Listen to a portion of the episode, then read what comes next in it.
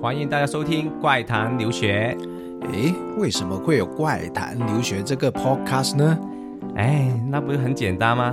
因为怪谈留学可以停停停停，不是这样说，应该是这样说。因为怪谈留学可以让全球各地的海外学子分享他们在留学时遇到的奇葩与有趣的经历。同时，让大家听到来自世界各地不一样的故事。如果大家都想深入了解我们的主持人 Dragon 和 Mark，以及每集嘉宾的个人信息，就记得注意关注我们的微信。我们的微信号是“怪谈留学”的拼音啦，记住哦。怪谈留学，My stories around the world。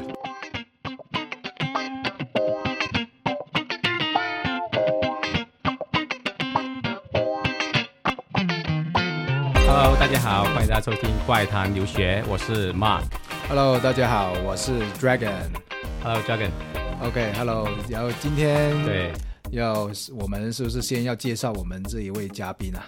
肯定要的。OK，然后呃，这位嘉宾呢，我们非常很很难能把他请过来哈。对啊，对，非常的一个一个。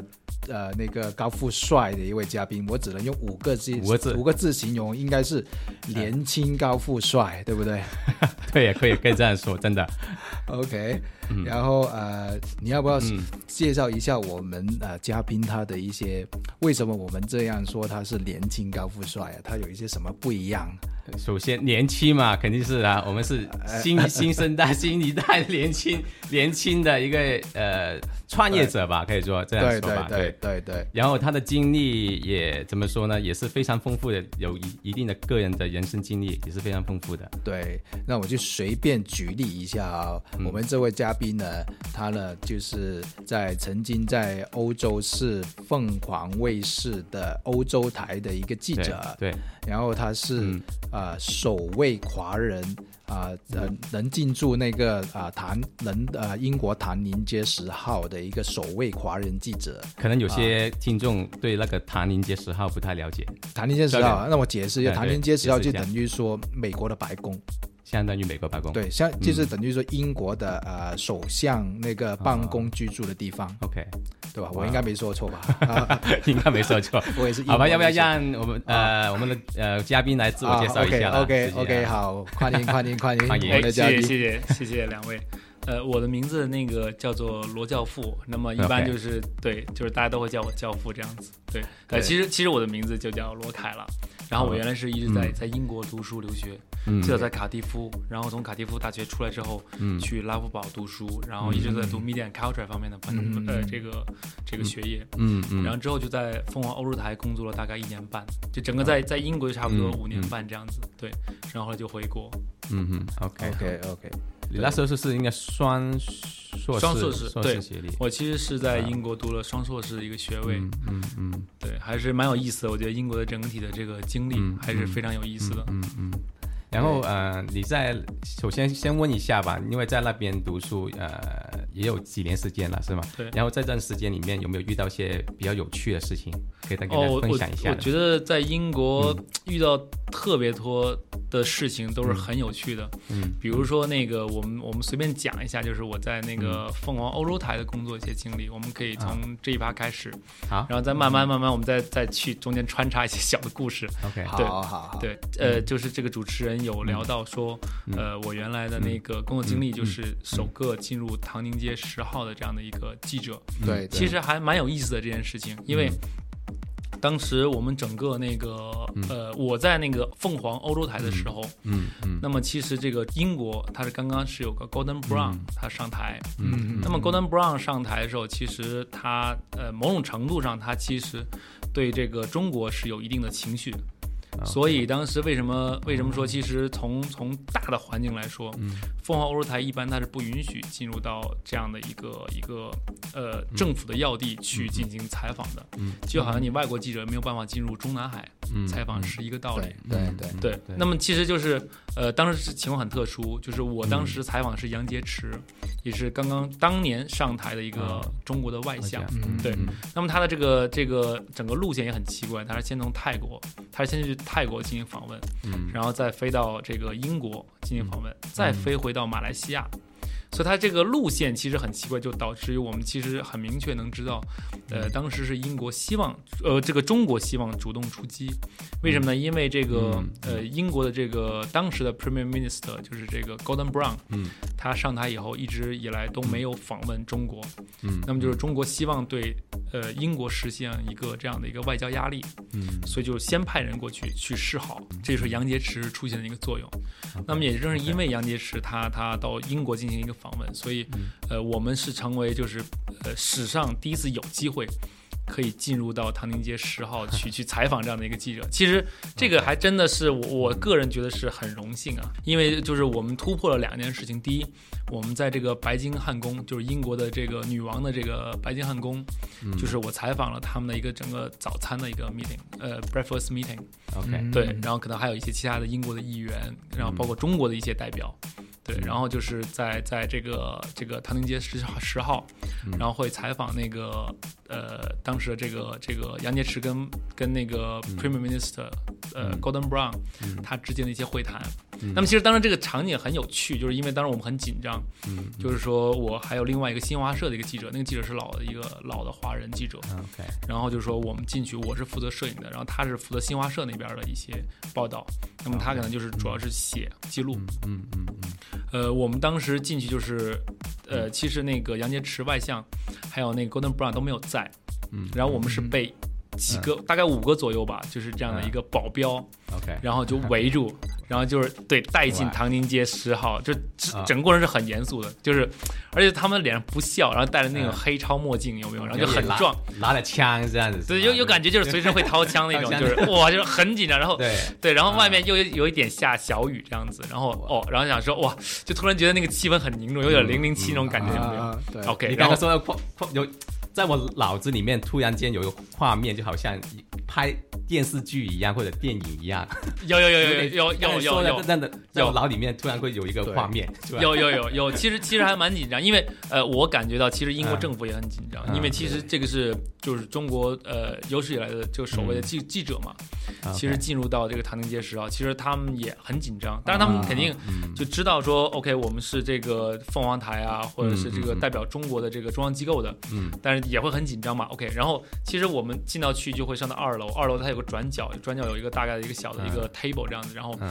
我们就就坐下来，然后就是他保镖就围住我们在一个角落里面，他其实那个位置设置也是很很有它有意义的位置，就正好在一个夹角那儿，嗯。然后就是他正好五个保镖在外面就把我们夹在一个夹夹住，这样的话我们中间出现任何问题，就是它能确保我们不会有任何这种反常的驱动，嗯嗯。而且就是我们能感觉到在它的那个墙上，当然就我我个人觉得很有趣的一点是在于，嗯就是保镖他很严肃的这个表情，戴着墨镜，然后感觉随身就是随时会掏枪那种感觉，然后我们就是两个这个记者，然后就是嗯然后镜头整个摄像枪的镜头还不能够嗯。抬起来，一定要向下，它就确保你之前不能录任何东西。然后在那个墙上 还挂了一个巨幅的一个画像，画像就是 Golden Brown，还有那个呃他的他的家人，他的老婆，一个一个胖胖的一个爱人，可能还有一些他的这个女儿，然后就嗯。抱着一个那个 bulldog 这样的一个斗牛犬，这样类似这样的一个犬啊，对对，一个一个形象，就 你会觉得这个这个画面很搞笑，就尤其是那个斗牛犬那个嗯就望着你嗯，他在画像中望着你的感觉，啊。和这个保镖他严肃的表情形成一种 一种反比，就是你某种程度上你会觉得有一种这种这种政治的反讽的这种意味。嗯对。嗯然后然后当时就是 我们其实也很紧张，然后后来就是呃杨洁篪外相和 Gordon Brown 他们就进入了唐宁街十号，然后他们在进去的时候，我们刚刚想起身，然后那个保镖一下子就制止我们，不让我们动，嗯嗯。就让他们先进到房间里面，包括他们旁边有很多保镖，还有一些随行人员。嗯嗯。突然之间，就是那个保镖就说了一个字 “now”，然后就我们就赶快冲进去，真的就是冲进去，然后马上把相机就是整个摄像枪打开就，OK，拍，大概拍的时间就一分钟，哦很短，一就一分钟，非常短。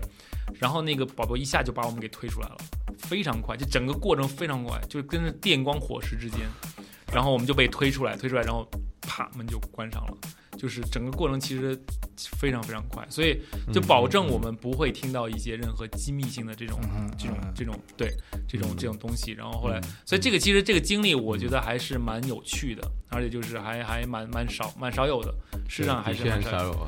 我我感觉不，他刚刚教父所说的不像是做那个。啊呃，那个那个采访是像是做拍一个刚刚你说电影啊，对，有点像 Mission Impossible 一样，有有有有有那种有那种感觉，对对，在我只有一分钟，对，在我脑海里面浮现了一个一个一个电影的标题，你知道我是想说什么吗？想说什么？或者说那个那个标题就是中南海。大战零零七，大战零零七，哎，这个好。哎，其其实这个事情我还可以稍微聊一下，就是还蛮有意思的，这是另外一个比较有意思的一个事情。当然，我们就可以随便当瞎聊一下，就是可以可以。就其实当时我我在那个凤凰欧洲台的时候，嗯，凤凰美洲台出了一个特别大的事情，就是凤凰美洲台当时就是有一对兄弟，弟弟在凤凰美洲台，他就在美国那边嘛，然后其实这两个人是双面间谍。就是，我是说，真的是双面间谍，double agent，对，就是 double agent。然后就是哥哥会把美国的情报给弟弟，弟弟交给中国，然后中国会把会把会把情报给弟弟，然后弟弟其实就交给哥哥，哥哥交给美国这样子。就是其实他们某种程度上就是在做双面间谍嘛。但是在我在凤凰欧洲台的那一年，就是他们就出了一件事，就是。把该给美国的情报给了中国，把该给中国的情报给了美国。给美国，哎呀，这就是等于说你一瞬间其实双方都意识到了嘛，这这肯定是有问题的嘛。嗯。然后当当天这对兄弟就就消失掉了，电话、住址所有的这种信息全部都消空白消失了，就是人间蒸发了这两个人。啊，对。然后后来后来是一年之后，这两个人呃才被发现，这个裸体死在美国大沙漠里。两个人，对，就是你想，你其实你被中国跟美国两国去追杀的这种情况，基本上我们可以想象到，这是真的，这是真的。所以杀一个 所以所以，而且他他要做的不留痕迹，这就为什么两个人是裸体死在美国大沙漠里。就我我不会去去动你，嗯嗯嗯，但你永远就活不出来。但没办法，他们。这样都搞错了，把美国的给中国，中国对，所以这是一个很很很很夸张的事情，而且就是因为这个突然爆出来，就凤凰台里面有双面间谍，后来呃凤凰美洲台就因为这样被美国政府禁了一年嘛，就是一年之内不允许对播任何这种采访，对对，不允许采访任何政政府高官这样子。那如果这样，那是不是现在呃凤凰他们的呃在入职或者选选主播会很严格啊？呃，是这样子的，凤凰的美洲台、欧洲台，它不属于资讯台去管，就是它每个台都会有自己的一些，一些就是选主播的一种方式，它不需要经过香港那边去同意嘛。哦，就是它每个每个州它有自己的这个这个独立的一些行政权。哦，对，只是当时其实没有预料到会搞到这么大的一个间谍。对，而且双面间谍，其实这个真的是有史以来第一次，所以这件事情闹得非常大，整个在整个凤凰台，就包括这个中国的媒体界，或者说是这个中国政府和美国政府之间，其实闹得还蛮蛮深的，因为美国政府也不知道你到底是在做什么，中国政府也不知道你在做什么，对对，所以还蛮尴尬这件事情，当时闹的是满城风雨啊，说真的。对对对。那我们我们说回去啊，刚刚啊那个教父也说了一些关于他的一些啊工作经历。那你你呃在呃英国时候啊读呃那个念书的时候，你你是为什么会选择在英呃去英国留学？哦，其其实当时我我的父母当时可能会想让我去澳洲读书，呃，但是我当时是有种感觉，就是我是蛮想去看一看不同的这种文化，尤其欧洲，我觉得欧洲它这种文化。底蕴会比较深厚，对，所以其实我核心选择英国的原因是在于，就是在这种英语系的国家里面，其实我觉得英国的这种文化底蕴性底蕴相对来说会比较深厚，就学术性比较强，是吧？呃，对，其实当时了，当时的感觉嘛，因为也没有去过嘛，没有出过国，所以就感觉说这种这种希望还是能看感受到一些人文的一些东西嗯。会比较多，对，所以就当时是因为这个原因，后来选择去英国。嗯，那你是在英国呃是读呃是呃哪些科目？哦，我原来在英国的话，Bachelor 读的就是这个 film，就是 film 的 management。film 对 management，对对对，呃，我其实是原来在卡迪夫读了这个 film management，film management，对哦，然后后来在这个卡迪夫也读了这个硕士，就是硕士 master 其实也是这个 film management，嗯，对，然后后来又去了拉夫堡大学读这个 media culture，等于说我是读了一个双硕士学位。双硕士，对对对对对，果然是年轻高富帅，没有而且当时还高学历，高学历哎。没有这这个没有。其实其实当时最主要是因为觉得，嗯，当时也在想说要不要读博士这个，我觉得读博士可能有点浪费时间，嗯。但是又可能当时因为我是在这个凤凰欧洲台在工作嘛，嗯。比如说一边在工作一边，然后可能也会读这样的一个一个书，然后就是想说一边工作，然后一边再拿一个学位，但是因为这样一个原因，所以后来我就觉得说可以读读双硕士，而且拉夫堡当时他在英国这个媒体这块也是排名第一嘛，嗯。这个口碑还相对来说是不错，嗯。所以选择他说去去读一下，一边读书一边工作，工作其实还蛮有意思的嗯。对，嗯。当然在媒体这块儿，对，阿妈，你知道我刚刚嗯。就是我们在录音之前在试那个麦克风嘛，嗯。然后我你知道我心心里是很激动，还有很嗯感动的嘛，因为我觉得我们终于来了一位嘉宾，他的普通话是正宗的，还有是主播级的，哇，我超感动啊！当时那一瞬间，也是正好正好，对对对。哎呀，的确是，的确是啊，我们的确是是吧？有很多对，没有一位嘉宾他们的普通话是说的那么标准的。我们之前的所有嘉宾可以这么说，哎呀，最包标包括包括你跟我都是一样啊。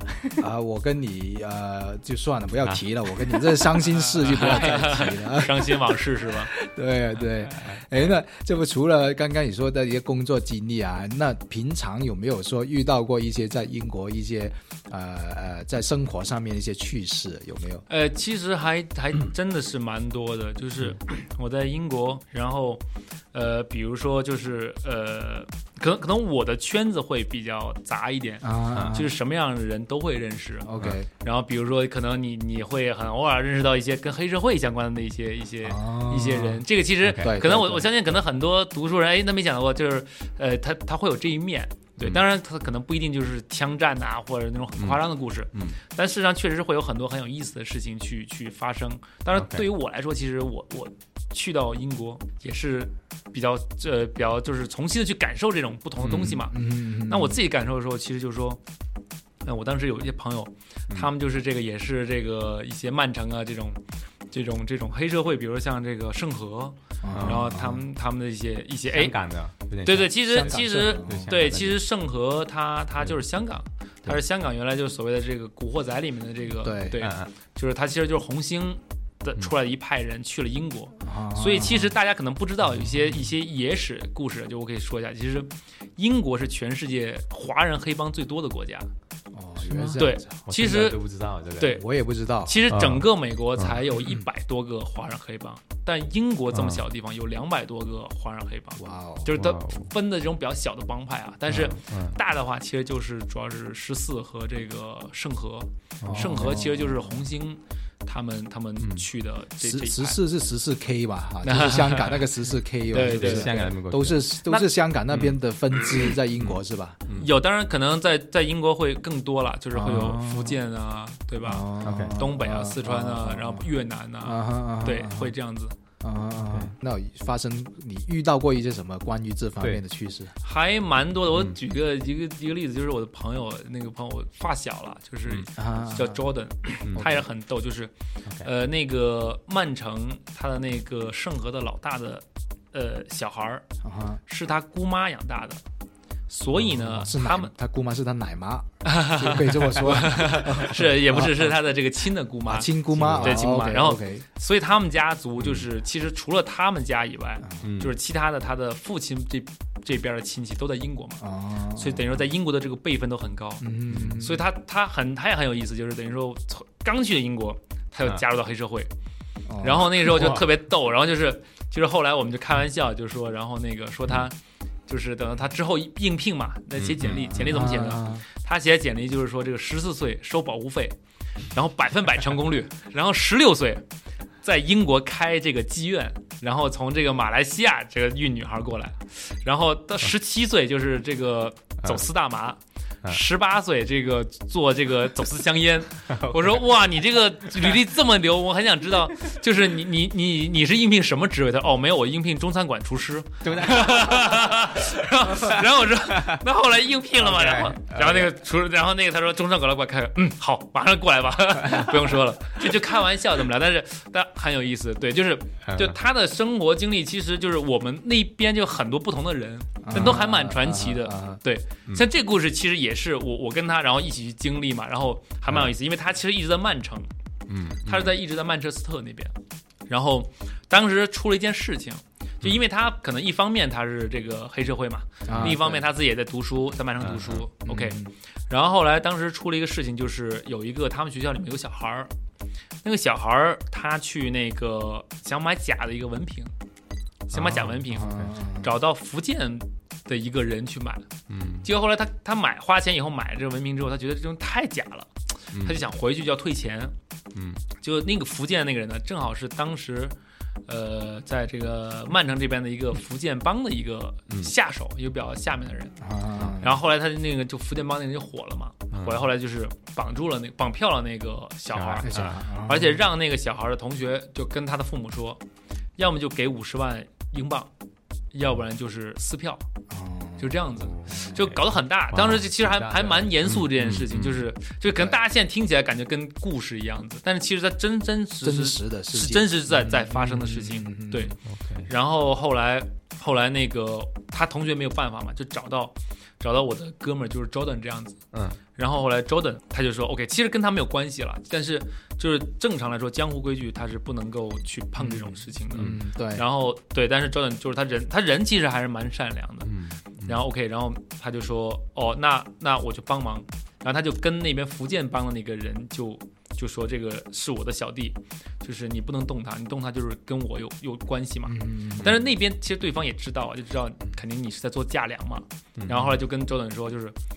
你如果要是做价量，那你就是坏江湖规矩。那就如果这样的话，那我们就要开片嘛，开片，就跟真正跟香港国的电影是一样。他他对，这这要要要干架，对要干架。然后后来 Jordan，Jordan 后来就是当时就是他也是要要撑嘛，因为等于说就是别人找到他，他要撑这个面子。嗯，当时真的在曼城的这个当时一个大的一个餐馆里面，就是关门，然后两边各找了五十多个人，就准备要打群架嘛。对，然后结果。后来呢，发生一个什么事呢？其实那个小孩儿是当时呃中国某个市的市委书记的儿子。哦，对，然后也有背景的。对，然后结果那个市委书记当时就很很害怕嘛，就找到他当地的商人，通过当地的商人就找到了香港的商人，通过香港的商人就找到了当时我说的这个呃盛和的老大，等于说最大的这个大当家的，嗯，然后说要摆平这个事儿。所以他们那天其实差点就开开干了，嗯，结果就准备开干的时候，真的就就跟电影一样，然后那个他那个大佬就是那个大当家的就出现了，出现啊，对，因为大当家出现的话，下面的他这些帮派的人他都不敢去说什么话，因为江湖地位摆在那儿了，嗯，然后那个就说这件事情。你们私底下解决，就说就不允许他们干架嘛。嗯，然后后来对方福建帮那个他一看到这个也知道，说这个他讨不到什么好处，后来就没办法，他就说这个后来就最后把那小孩放了嘛。但后来就是说这个死罪可免，活罪不可免。然后他就就打了那个小孩一拳，这一拳就让那个小孩住院住了半个月。真的是 什什什么人？什么人打拳手啊？他们他们很多对会会是这样的，有这么厉害吗？拳打到住了半个月的，有他们有一些有些人就是那种就是从小就是这个，因为黑社会里面他其实有一部分培培培训一帮打手嘛，会有这种练拳的人，也有这练拳的人出身的。对他他有很多他不是留学生嘛，他就真的是当地的一些。一些长大的华人，然后也是练拳的，打拳长大的。OK，对，所以他就是练过跟没练过还是会有区别啊。那罗罗教父有没有练过几年拳？我我有练过几年健身，哎，看得出来，看得出来。对，所以所以其实还我我觉得英国是这样，就是我自己的感受啦，就是也不能代表所有人吧，就是我可能我自己的圈子会比较比较多一点，但是我觉得就是呃，我觉得我去英国的时候。其实我最大感受是我感受到了很多别人看不到的东西，不管你说是这种这种大家平常可能留学生你都不会去接触的东西，因为可能一般留学生他都是在校园里面啊去读书啊，对吧？你充其量可能就是在这个 union 里面，对不对？在 bar 里面喝喝酒啊、聊天，对吧？那可能我们会接触的更加广泛一点，嗯，就是可能像像这种这种黑社会啊，所谓的可能一般大家理理解中可能觉得不太能够去接触的人，对对对，或者可能一些就是赌场啊，或者一些一些各种不同行业的人吧，对。对所以其实我我个人觉得，在英国我认识的人还真的蛮多不同的故事的，就是包括我身边的人一些发生的一些故事，嗯。其实还还很多。有时候你想想是很有意思的事情，就是真的是就是我觉得，呃嗯，一种米养百种人，就每个人他有不同的故事。嗯对，我当时在在英国，呃，也是认识了一个女孩子，嗯。那个女孩子好像也是她是伯明翰的，嗯。啊。那个女孩子她是东北人，啊。她她母他们家其实很有钱，她母亲就是一个是个很强势的一个女人，嗯。嗯她母亲当时跟她嗯。就是特别狠，就跟她说，就是我只给你掏去英国机票的钱，嗯嗯其他的费用，就算是你自己啊。做鸡也好，你也把它赚出来了。哇。嗯，我我当时那么狠哦，我第一次听到这个，我真的很震惊，我傻掉。对呀、而且是啊。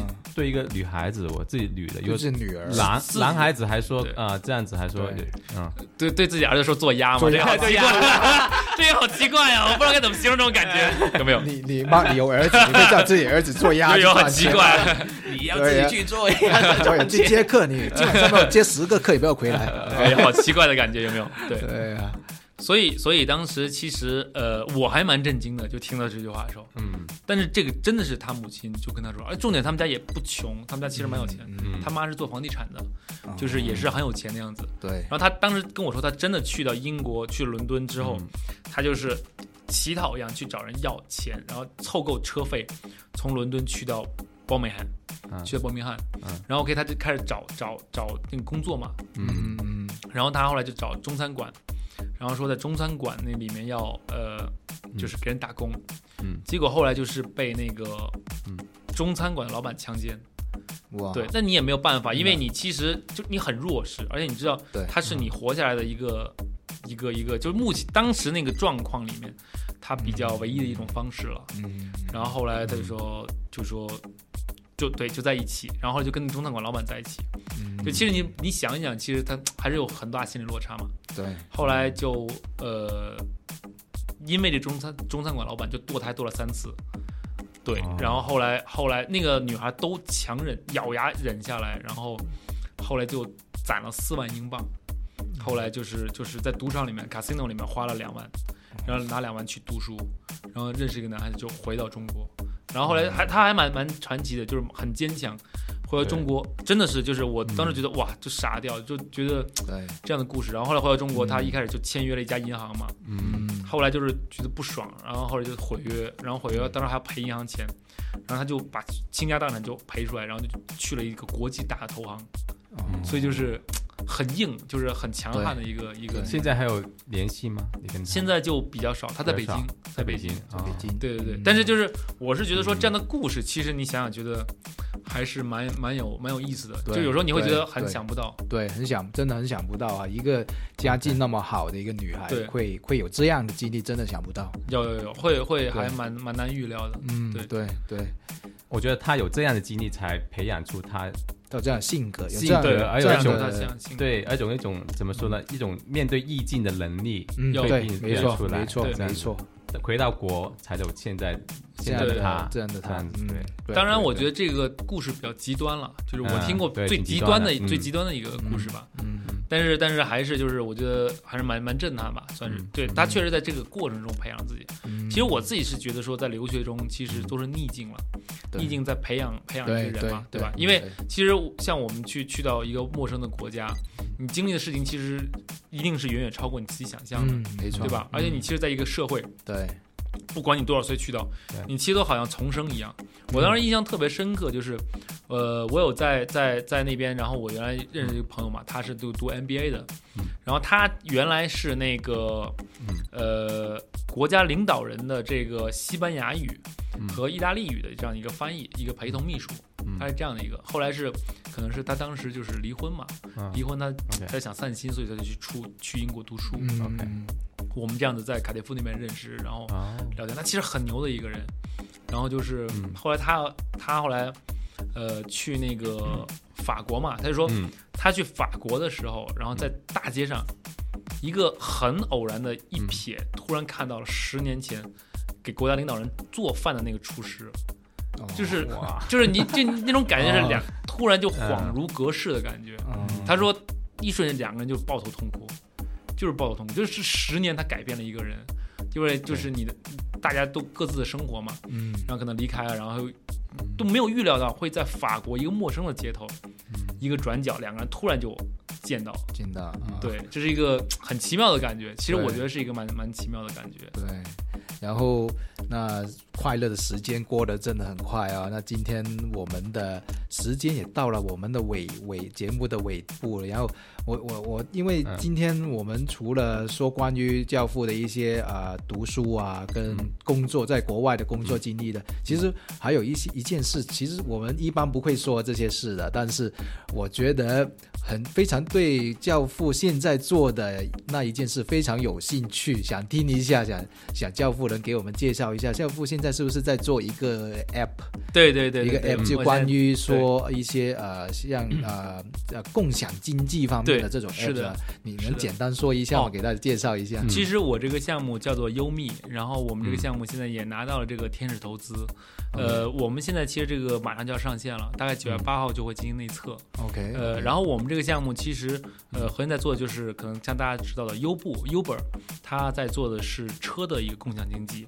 那么 Airbnb 它做的是房子的一个共享经济。啊啊对那么我们这个软件其实核心做的是人的一个共享经济，就是呃我们是用优步的模式去找一个临时秘书，嗯嗯，那么就是他其实临时秘书，他可以帮助呃不同的这个老板或者这个客户，在不同的场景下去解决不同的问题。对，所以我们这个呃，其实现在来看的话，它在中国是一个比较强大的一个刚需市场。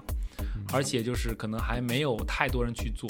那么现在很多人就是他可能去找一个秘书，他可能又要长得很漂亮，学历很高，对。气质很好，嗯，同时间为人处事这个待人接物各方面处理得很好，文秘工作啊，助手啊，对，对。同时还有能很能喝酒，或者说是能应酬。那么其实这样的人是非常非常困难的，大量的人他是没办法找到的。嗯，所以我们其实提出的一个解决方案，就是通过不同类型的这个这个人去做不同的类型的秘书，来帮助这个老板解决。如果你需要应酬，那么你去找这个能喝酒的这个这个秘书；那么你需要这个处理一些就是商务场合，你需要比较有气场的，那么可能你你你会找一个专门有专门技能的这样的一个秘书。那么可能有些你就是专门翻译类的，可能你是需要跟一些国际友人去谈生意各方面，哎，对对对，那可能你会找一个就是能懂不同语言的这种秘书。